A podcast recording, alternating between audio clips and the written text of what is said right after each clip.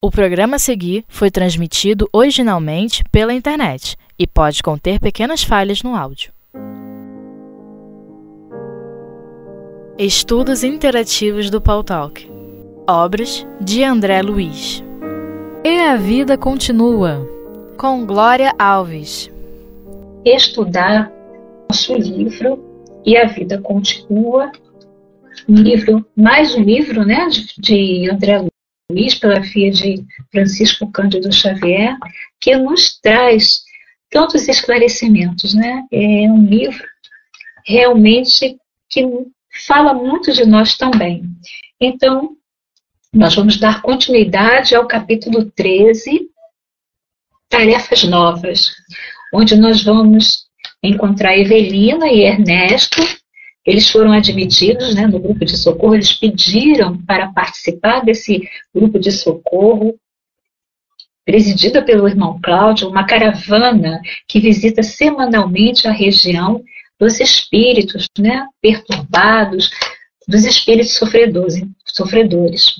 Então, esse grupo era formado por oito pessoas, cinco homens e três mulheres.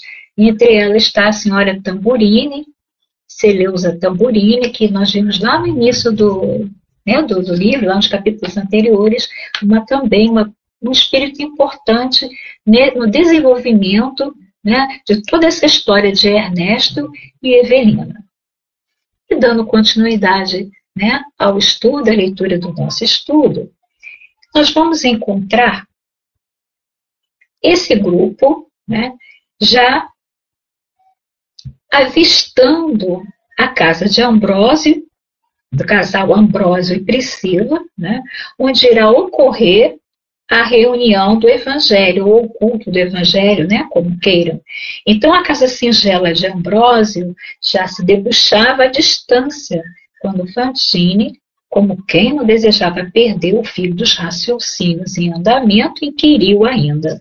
É que Fantine vinha conversando com o irmão Cláudio no caminho, né, até chegar à casa de Ambrósio e de Priscila, lá na região onde ali estão né, é, vivendo os espíritos, os espíritos sofredores, sofredores e os espíritos perturbados.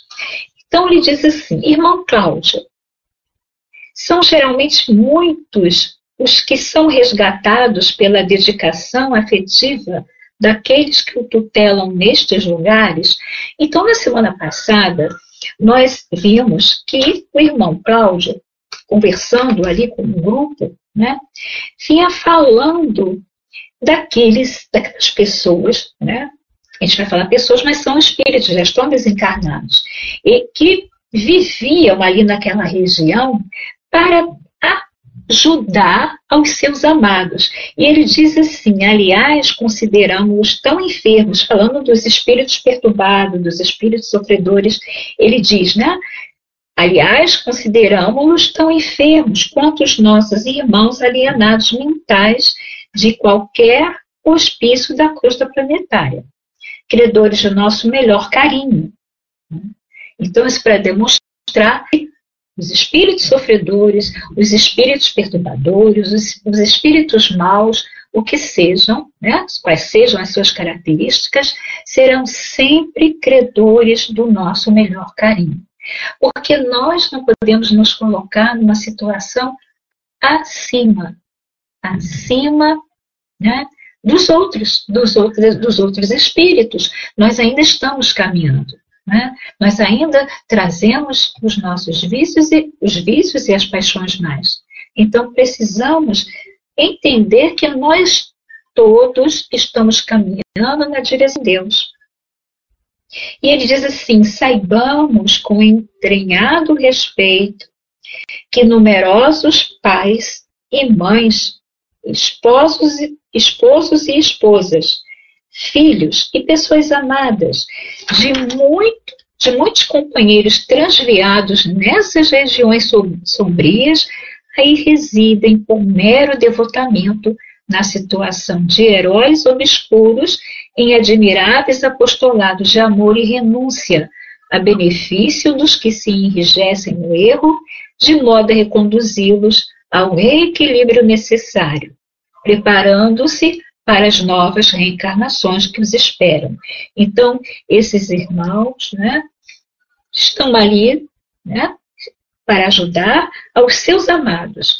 Então, o Ernesto pergunta se esses espíritos sofredores, esses espíritos que estão nessa situação complicada, eles vão realmente ficar muito tempo né? Ele pergunta: são geralmente muitos os que são resgatados pela dedicação afetiva daqueles que os tutelam nesses lugares? E o irmão Cláudio diz que, sem dúvida, todos os dias chegam às nossas casas de reajuste pequenos ou grandes magotes dos que aspiram a renovar-se. Então, pela dedicação desses irmãos, né? então nunca estaremos sós. Né? Sempre teremos aquele espírito amigo, aquele que gosta de nós e que, dentro das suas possibilidades, né? dentro daquilo que já podem é, agir em nosso favor, eles vão nos ajudar. E é uma abnegação porque eles estão inseridos nesse local de sofrimento também, né? como a casa já está ali também. E aí ele vai dizendo: e permanecem na cidade indefinidamente. Quer dizer, eles são, né? Eles são ajudados, né? São, chegam àquela, ao instituto, né? Às casas de reajustes e, e ele pergunta se esses espíritos permanecem indefinidamente ali.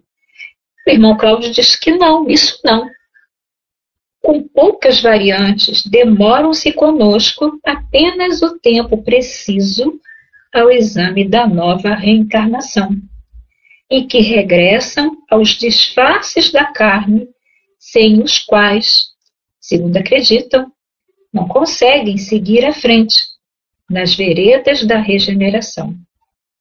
Então, eles não vão ficar indefinidamente, porque nós sabemos que, né, que nós não ficamos é, numa situação de sofrimento indefinidamente, porque chega uma hora que vai bater um arrependimento, nós vamos perceber, porque o sofrimento é muito grande, nós vamos ficar cansados de sofrer. Aqueles espíritos que estão ao nosso lado, vibrando por nós, né? orando por nós, os espíritos trabalhadores que, com, seus, com as suas palavras, tentam ajudar-nos, então logicamente, que vai chegar o um momento em que será necessária a reencarnação, até porque eles pedem isso, né? Os espíritos pedem. Então, é o tempo preciso ao exame da reencarnação, da nova reencarnação. Esses espíritos acolhidos, né? Passam por um processo né, de, de conversação com esses espíritos né, trabalhadores, com esses espíritos responsáveis por essas reencarnações, e vão regressar. Então, aí, né, é, é, é Cláudio, irmão Cláudio vem dizendo, aos disfarces da carne, sem os quais, segundo acreditam, não consegue seguir à frente. Os espíritos sabem né, que sem a reencarnação não conseguem dar continuidade ao seu progresso.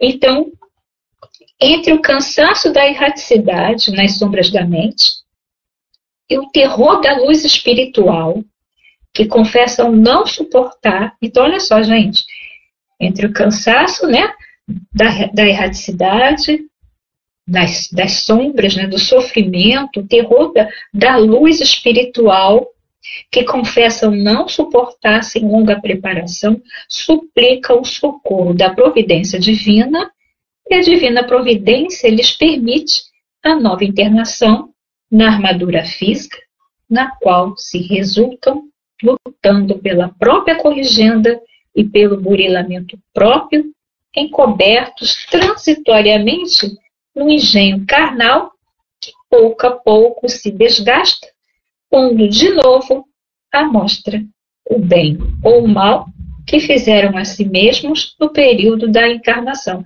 Então, retor, né, retornam, eles retornarão, nós retornaremos, né? Então, novamente, como coloca aqui o irmão Cláudio fala, né? Eles se reocultam da carne se escondem. E é colocado aqui essas duas situações: cansaço da erraticidade nas sombras da mente, nesses lugares de sofrimento, de penumbra, de, penumbra, de, de trevas, que são construídas pelos próprios pensamentos dos espíritos, não é um lugar criado por Deus para castigar ninguém. É apenas o quê? Espíritos que se reúnem por afinidade, por sintonia, que vibram na mesma, no mesmo pensamento inferior, na mesma situação. A luz espiritual, de que ele vem falando aqui, confessam não suportar, nós vimos um exemplo quando nós estudamos o livro do Céu e Inferno. Quando o espírito Erasto vem comentando a situação de um espírito que tem é, como uma punição, né, uma, a situação dele. A gente chama de punição, mas Deus não castiga, são segundo as leis, como as leis civis. Né? Se erramos, se, se nós infringimos essas leis, logicamente sofreremos uma sanção, uma punição. Então, o Espírito Erasto ele vai dizer o seguinte sobre a luz espiritual. Essa luz é tanto mais terrível, horrorosa, quanto ela penetra completamente o espírito e lhe devassa os pensamentos mais recônditos. Então é justamente isso que eles vêm que o irmão Cláudio vem explicando a respeito desses espíritos, né? Que são acolhidos ali nasquelas casas de refazimento, de socorro. Eles realmente estão é, sofrendo, né? Com é, o, o, cansaço de viver vagando, né, vagueando nas sombras da, da mente, e esse terror da luz que, que os transpassa, mostrando exatamente o que eles são.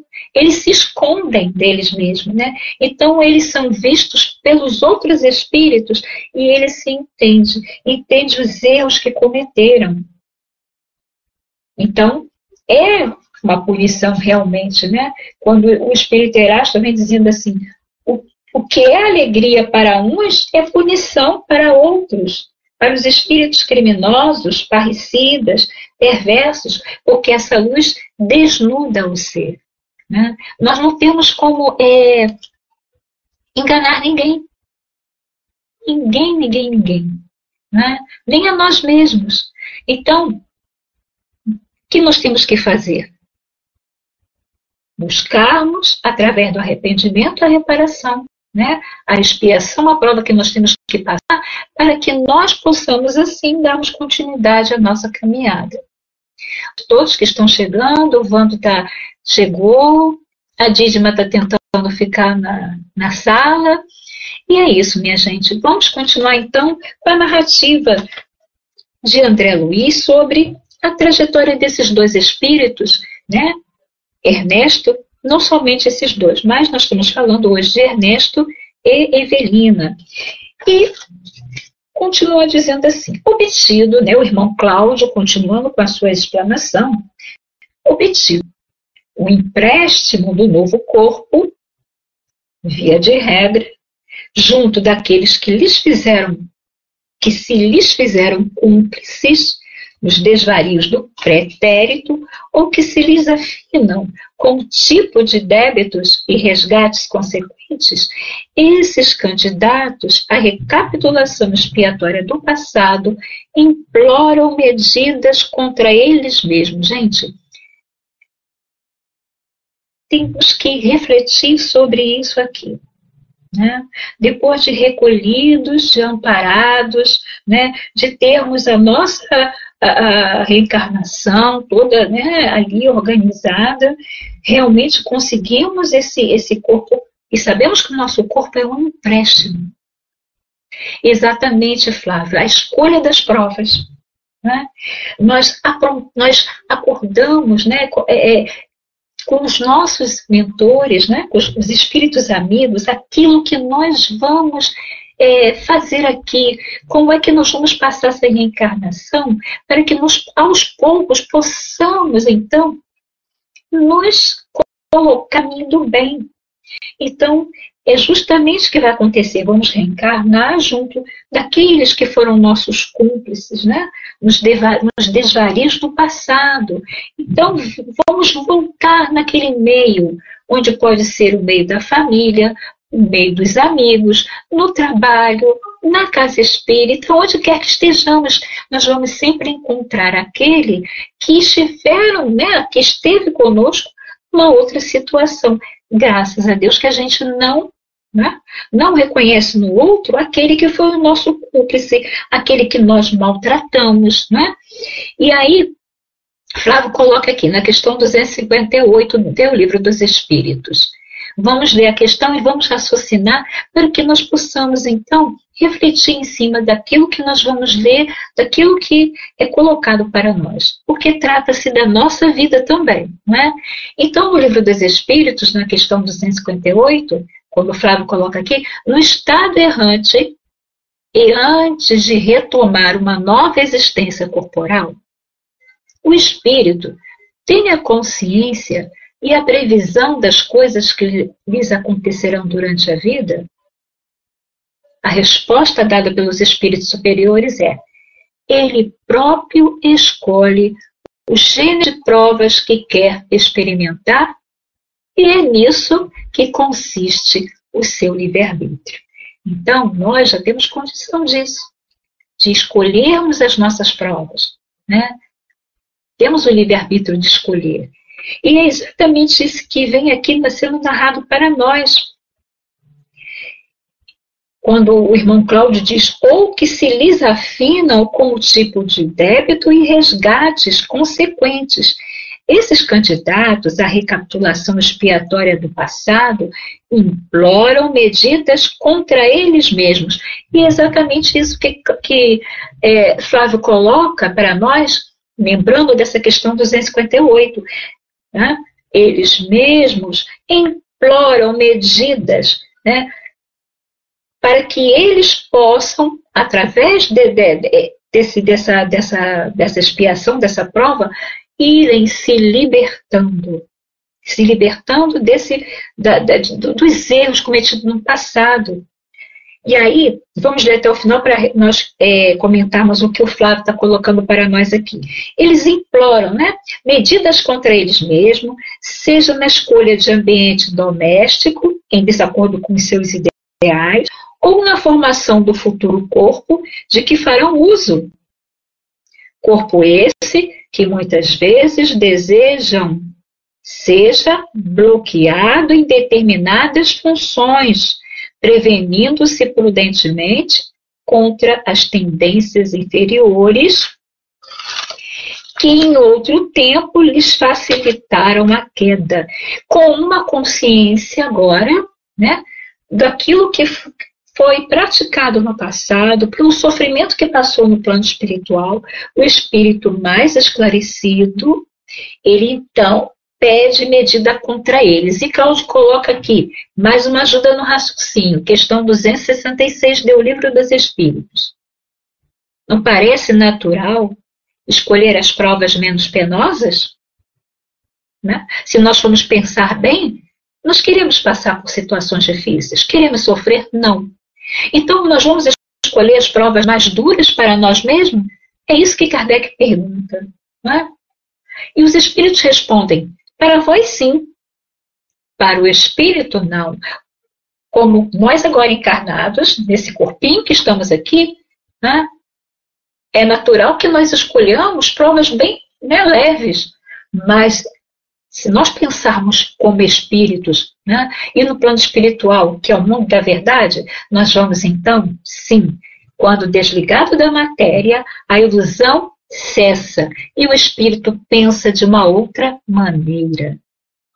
Né? Por isso que eles pedem contra eles mesmos medidas, né? seja na escolha do ambiente doméstico, quais são os espíritos que vão reencarnar com eles, esses que foram cúmplices do, do passado, né? aqueles que se afinam com o tipo de débitos, então vão nascer como irmãos, como pais, não é? como filhos. Não é isso? Boa noite, bela alma. Seja bem-vindo ao estudo. Então, é exatamente né, o que os espíritos superiores nos dizem, então tudo está de acordo com as leis de Deus. E continua André Luiz dizendo assim: isso quer dizer. Aliás, quem pergunta é Fantine. Isso quer dizer que pedem certas cassações em desfavor deles mesmos? Olha só. Fantine espantado, logicamente, né? Pergunta. Quer dizer que eles pedem certas cassações em desfavor deles mesmos? E aí, o irmão Cláudio diz: sim, cassações. Em vista disso, encontramos na Terra. Olha só, gente, vamos perceber bem essas explicações do irmão Cláudio. Olha, né, o que nós vemos ao nosso redor, conosco mesmo, né? olha só. Em vista disso, encontramos na Terra, a cada passo, grandes talentos frustrados para a direção que anelariam imprimir próprios destinos. Inteligências vigorosas desde cedo, barradas na obtenção de quaisquer outro, de quaisquer louros acadêmicos, e por essa razão detidas em artesanatos obscuros ou em cargos singelos, em longa e dolorosa subalternidade, nos quais entesouram humilde e equilíbrio, entesouram humildade e equilíbrio, paz e moderação.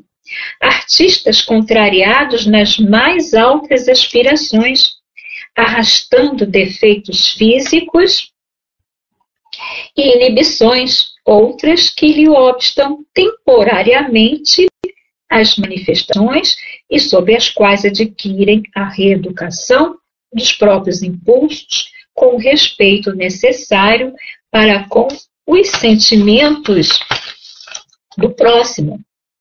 Mulheres de profunda capacidade afetiva, jungidas a corpos que lhe deprimem a apresentação, aprendendo em terríveis conflitos da alma quanto dói a deserção do lar e o menosprezo aos compromissos da maternidade. Homens hábeis e enérgicos carregando frustrações insidiosas e ocultas que lhes proíbem a euforia orgânica no estágio físico, de modo a edificarem o espírito de entendimento e caridade no, no âmago de si próprios. Então, com esses esclarecimentos de, de do irmão Cláudio, é, nós vamos entender por que nós vemos ao nosso, ao nosso redor né, tantas situações difíceis, complicadas, de pessoas descritas dessa maneira que estão aqui, nós mesmos, cada um de nós. Não é?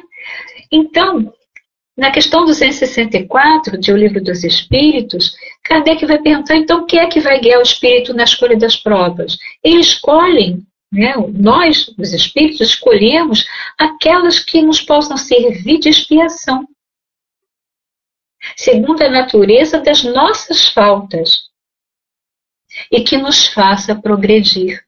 Né? Aí Flávio coloca, tá aí um retrato da humanidade à nossa volta. Exatamente. Né? O que é que nós vemos à nossa volta? Né? Vamos sair da nossa casa, vamos né, deixar o nosso lar, vamos supor que o lar está tudo muito bem, né? porque sabemos que no nosso lar temos muitos sofrimentos. Vamos para a rua. O que é que a gente vê? Né? O que, é que a gente vê? E aí a gente julga muitas vezes, não é para julgar, o espírita tem aquela mania dizer, aquele ali, ó, tá vendo? Ele tá na rua porque ele tá pagando. Os espíritos dizem que é aí que nós temos que tratá-los com amor e com carinho, porque ninguém conhece a história daquele espírito. E Flávio coloca até mesmo em nossas famílias, pensando bem. Pois é. Né? E às vezes, gente, acontece da gente ver um ente querido nosso, doente, né? Aquela doença, por mais que cuide, por mais que tome remédio, por mais que faça-se o que se pode, aquilo não passa. É preces, é pedidos, não passa. Por quê? Aí a gente tem que entender com o que já aprendemos na doutrina. Por que, que não passa? É uma prova, é uma expiação que precisa aquele espírito passar para se melhorar, para que, se for orgulhoso, se tornar humilde. Como ele coloca, como o irmão Cláudio diz aqui, inteligências vigorosas, desde cedo barrada na obtenção de quaisquer louros acadêmicos, porque o espírito, ele pode não lembrar totalmente do passado, acordado em vigília, quando dorme, quando o espírito né, se emancipa do corpo e vai para junto dos seus espíritos queridos, do, do seu anjo guardião, ele é senhor de si. Sabe exatamente o que está passando, não é? Então, é isso. No livro Obreiros, é, Os Mensageiros, o instrutor Aniceto, ele fala assim: encarnados somos muitas vezes inclinados a verificar tão somente os efeitos, sem ponderarmos as origens. E ele diz assim: no mendigo, vemos apenas a miséria, no enfermo, somente a ruína física. Faz-se indispensável identificar as causas. Né? Não é identificar as, as causas daquele sofrimento para que nós julguemos, critiquemos o outro, não. Para que nós possamos aprender também, como fazemos na mediunidade, né? no trabalho da educação da mediunidade, na desobsessão, quando os espíritos vêm relatar os seus sofrimentos, as suas dores, né? O espírito perverso que arrependido já está ali e vem falar, ou um outro mesmo que ainda se compraz mal, vem perturbar a reunião. É? Então, é como o Flávio coloca, né? é um retrato da humanidade à nossa volta e nós inseridos ali né, no meio também. Então, nós vemos dessa maneira, meus irmãos, que a justiça divina se cumpre sempre. As leis de Deus, elas estão em nós, ao redor de nós, elas se cumprem sempre. Né? Então, é assim que o Espírito se dispõe né, à transformação. Passando por essas situações, vai doer tanto que um dia nós vamos cair, né? aquela ficha cai, o arrependimento vem e a transformação. Né? Vamos então buscar os ensinamentos de Jesus trabalhar com Jesus a nós mesmos, né? de forma que nós possamos realmente um dia estarmos numa condição de entendimento maior dessas leis, porque passando a, a, cumprir, né, a praticar as leis divinas, os ensinamentos de Jesus, nós vamos estar tão, tão é, vamos estar completamente cientes disso que a nossa caminhada seguindo rumo à pureza espiritual, quando nós atingirmos essa situação, nós vamos então olhar para trás, não para trás para percebermos o que fomos, para percebermos que atrás de nós ainda tem espíritos, ainda tem irmãos que necessitam, e nós, na condição de estarmos numa compreensão melhor, nós vamos dar as nossas mãos para ajudar aqueles que necessitam. Como hoje nós fazemos dentro daquilo que já temos, né?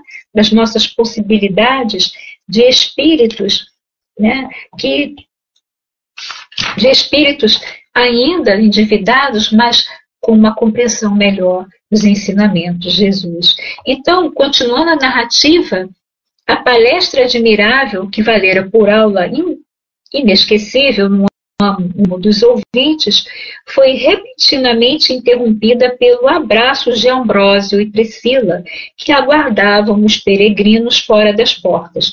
Então, chegada a hora, então, né, estavam próximos né, já da casa de Ambrósio e são recebidos por eles. Então, saudações, bênçãos, votos, alegrias desses irmãos que se encontram né, para realizar o evangelho no lar em prol daqueles espíritos que estavam naquela região.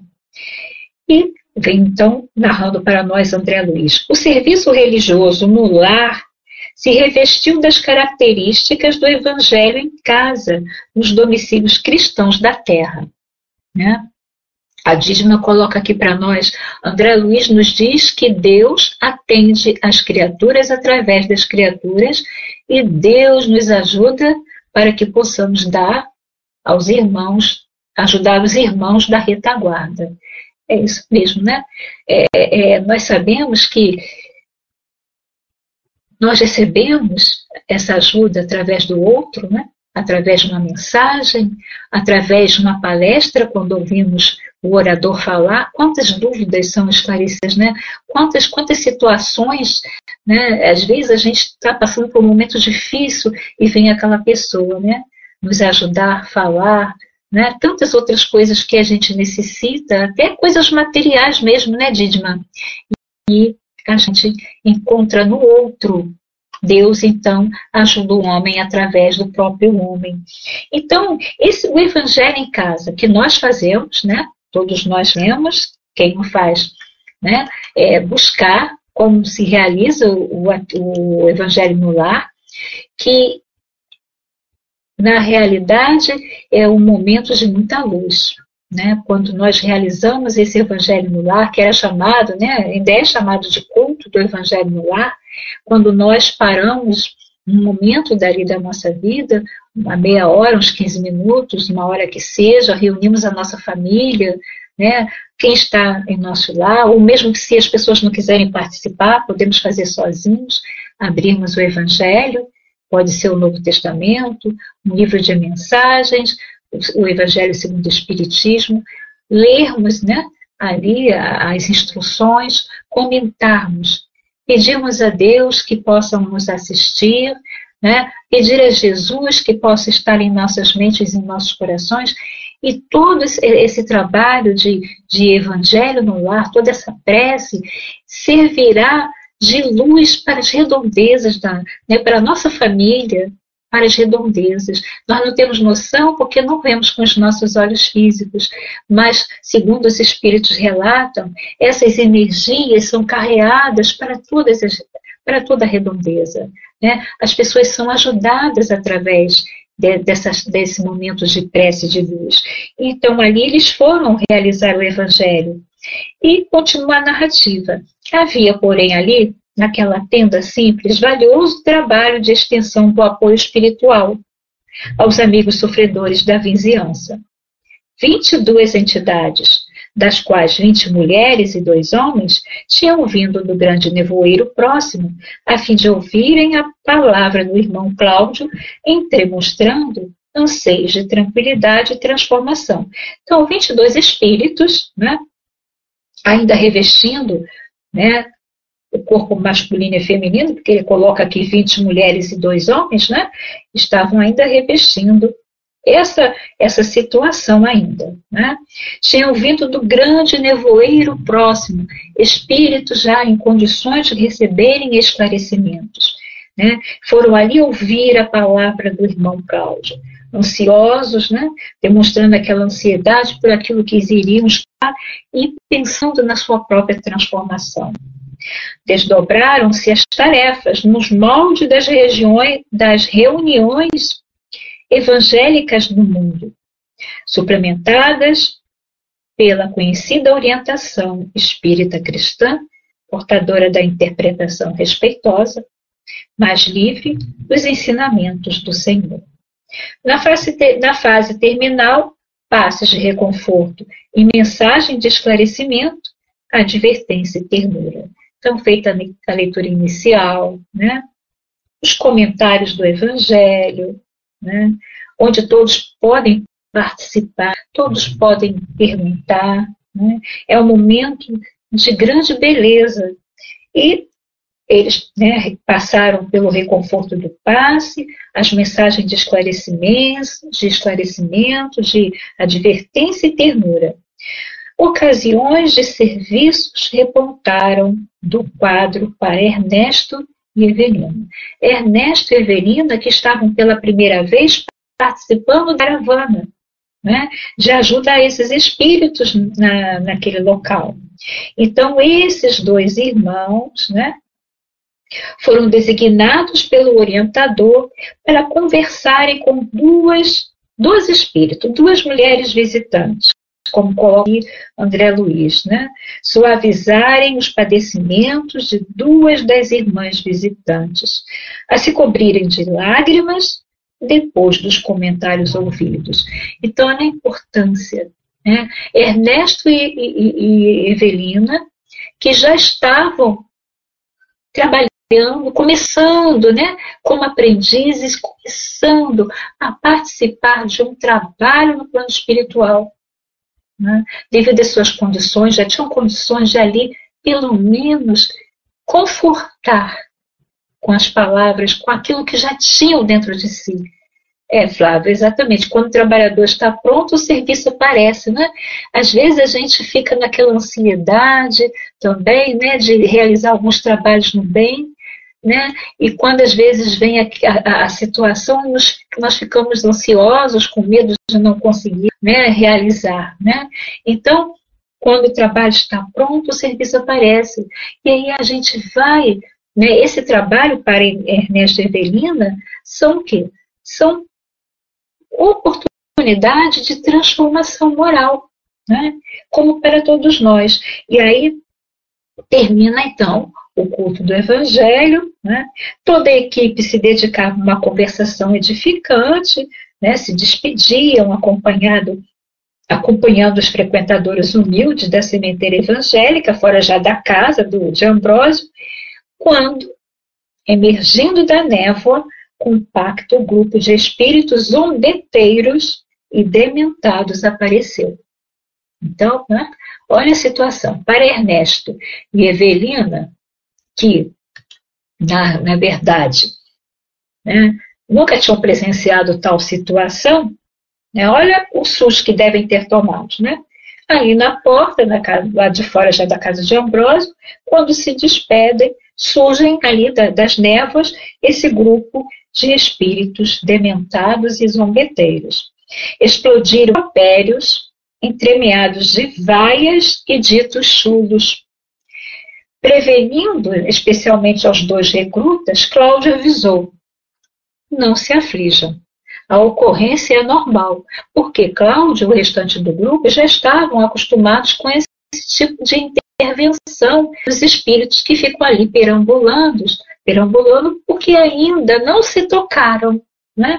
ainda não, não se tocaram para o arrependimento. Estão ali e gritavam: patifes, sumam, sumam daqui.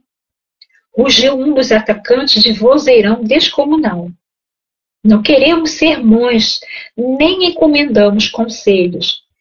Amainando a sarevada de insultos, Cláudio tomou a palavra e falou alto sem alterar-se. Então, enquanto um grita né, com seu vozeirão descomunal, que a gente não tem nem ideia, Cláudio, né, tranquilo, sem alterar-se, fala ao grupo: Irmãos, para aqueles de vós que desejais vida nova com Jesus, somos companheiros mais íntimos desde agora. Então, Cláudio, né, faz um convite àqueles que estão cansados de estar ali, que muitos daqueles que estão naquele grupo são subjugados pelos outros, né, que são mais tenazes na, na dureza né, de coração. Né? São aqueles que são realmente os que, que colocados como os obedeiros, são os, perturba os perturbadores, né? Então ele chama, faz esse convite, né? E, logicamente, que esse magnetismo das palavras né, de, de Cláudio vai fazer efeito. Vinde a verdadeira libertação. Unamo-nos em Cristo. E aí o outro continua, hipócritas. Né, reagiu a mesma voz troante, seguida pelas gargalhadas irônicas de muitos. Nada temos com Jesus, mascarados, vocês todos são iguais a nós, vestidos na capa de santarrões. Nós é que podemos chamar vocês para a liberdade. Olha o que, que eles jogam liberdade, né? Larguem as asas de barro, anjos cotóis, cães enfeitados. Vocês são tão humanos quanto nós mesmos. Sim, humanos, sim, né? mas já com uma consciência voltada para a responsabilidade, para o dever a ser cumprido, né, para a transformação moral. E ele, né, e ele diz, ele diz essa voz: se não, se são corajosos, deixem de ser burros velhos no freio da disciplina e venham ser livres como somos. Olha só, eles sabem, né? Eles sabem o que, o que é, mantém, né, é, a seriedade do grupo, de Cláudio, do grupo de todos aqueles que trabalham bem, né? A disciplina. Deixem de ser burros velhos no freio da disciplina. Né? E venham né, ser livres como somos. Dito isso, a malta avançou sobre o grupo fraterno. Mas Cláudio, evidentemente em oração, ergueu a destra e um fio de luz cortou o pequeno espaço que isolava os agressores. Então, olha essa situação. Né? Cláudio, experiente, né? em prece, levanta sua mão, né? e, esse, e essa luz, esse, é, essa energia, esse fio de luz sai né? Da, da, da, dele para que os espíritos não avancem mais. Parem, não avancem. Então, nós temos que entender o seguinte: quando nós passamos por alguma situação né, difícil em nossa vida, quando nós não nos vemos é, em situações de medo, olha a oração, a prece.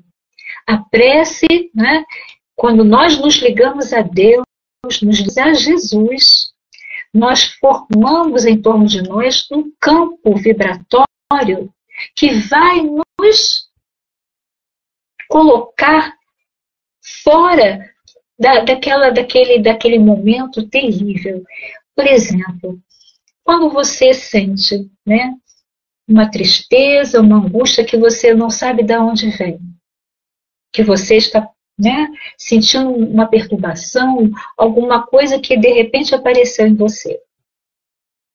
É o momento da prece, de pedir ajuda para que aquilo que você está sentindo se transforme em luz para você e para aquele irmão, porque logicamente nesse momento você pode estar recebendo uma influenciação, né? Tanto de pessoas encarnadas que pensam em você, que de repente está precisando de uma ajuda, e esse pensamento chega a você, né? E aí é o momento da prece. Pedir a Deus que nos dê força e coragem e aquele irmão ou aqueles irmãos que estão conosco também recebam essa ajuda. E aí, nós, passado o tempo, nós vamos perceber que essa angústia, que essa, esse momento né, que a gente sente uma perturbação passa. Então, nesse caso aqui, né, ele se vê diante desse grupo de espírito, de espíritos, né, como é colocado aqui, chusma de infelizes né, de espíritos que ainda não entendam bem. Então a chusma de infelizes estacou aterrada. Alguns deles caíram no solo, como que traumatizados por força incoercível. Outros resistiram vomitando injúrias, ao passo que outros ainda fugiam disparada. Todavia, dentre aqueles que se mantinham de pé, um deles muito jovem, bradou com acento inesquecível. Então, do meio desses irmãos, surge um, né, que sai a gritar: Evelina, Evelina, é você, é você aqui. Oh, estou vivo, estamos vivos. Quero Jesus, quero Jesus. Socorro, socorro, quero Jesus. Cláudio, aqui o compassivo, compadecido, e diz: Vinde, vinde. O moço arrancou-se da quadrilha, seguiu na direção que Cláudio lhe indicava, e em poucos momentos a senhora Serpa, trêmula e consternada, tinha diante de si Túlio Mancini, aquele mesmo rapaz a quem amara noutro tempo e que, segundo estava convencida, havia descambado nas trevas do suicídio por sua causa. Se nós não lermos o capítulo, se quem não leu ainda o capítulo 14, em diante, a gente vai imaginar, conforme a gente vai ver depois, uma questão também que me chegou à mente. Olha a situação. Né? Ela se depara com Túlio Mancinho, o ex-namorado, aquele a quem ela amava e que havia se suicidado por causa dela. Olha a situação. Ela foi exatamente né, nessa caravana, junto com Ernesto, com aquele grupo, e de repente, no meio daqueles espíritos dementados, quem está? Cláudio Mancinho. Né? Mas como nós somos curiosos, nós vamos continuar dando, é, fazendo a leitura e vamos entrar no capítulo 14, porque ainda dá tempo, são 21 e 21. Então, vamos entrar aqui no capítulo 14, porque nós vamos entendendo, né, devagar por esse capítulo, o que Cláudio Mancini estava fazendo naquele grupo. No capítulo 14, intitulado Novos Rumos, André Luiz vem então dizendo para nós: a senhora Serpa, estática, não conseguiu articular palavras.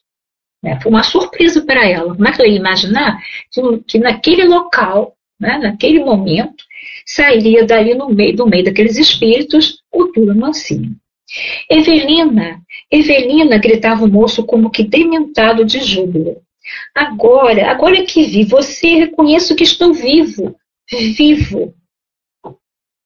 Cláudio considerou a delicadeza do momento e recomendou medidas para que o rapaz fosse criado no lar de Ambrósio, até que se lhe providenciasse hospitalização conveniente, de modo a se adaptar ao meio como se impunha.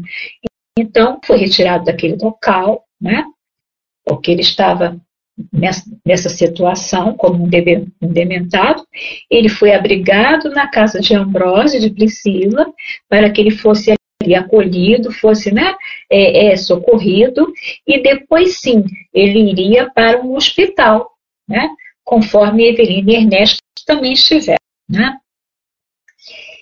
Depois de passes reconfortantes em que se lhe sossegaram as emoções, Túlio Mancini foi conduzido à residência dos modestos amigos que o acolheram alegremente, enquanto o grupo socorrista retornava ao campo doméstico.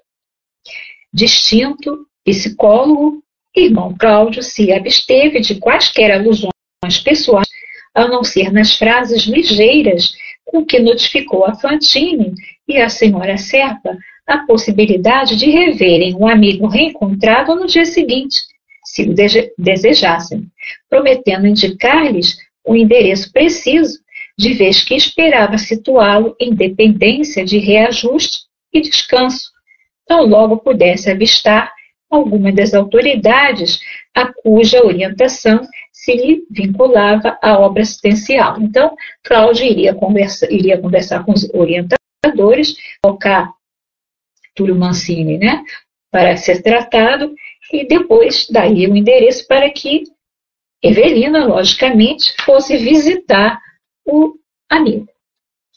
Ernesto, a seu turno, estimaria ouvir a companheira com respeito ao suicida que lhe fora objeto de tantos comentários. Desde a conversação primeira, desde a conversa primeira. No entanto, calava-se, observando-a francamente aparvalhada e apoiando-se ao braço em fundo silêncio em fundo silêncio. Na cabeça dele, Fantini, pensamentos contraditórios se embaralhavam, sugerindo inquirições sem resposta.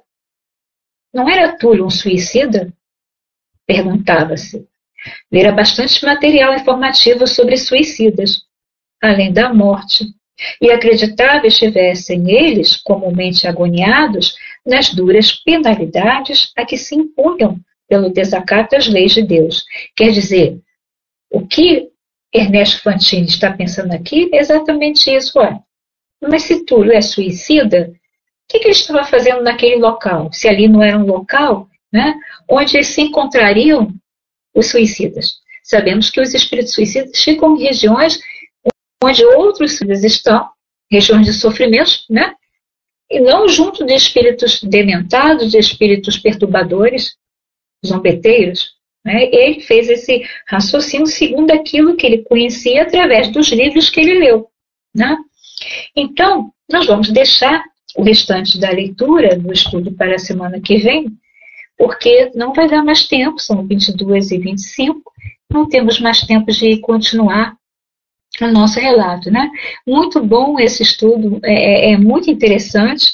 É, quem puder, hoje ainda, pegue lá o capítulo 14, né? Para dar uma lidinha antes da semana que vem.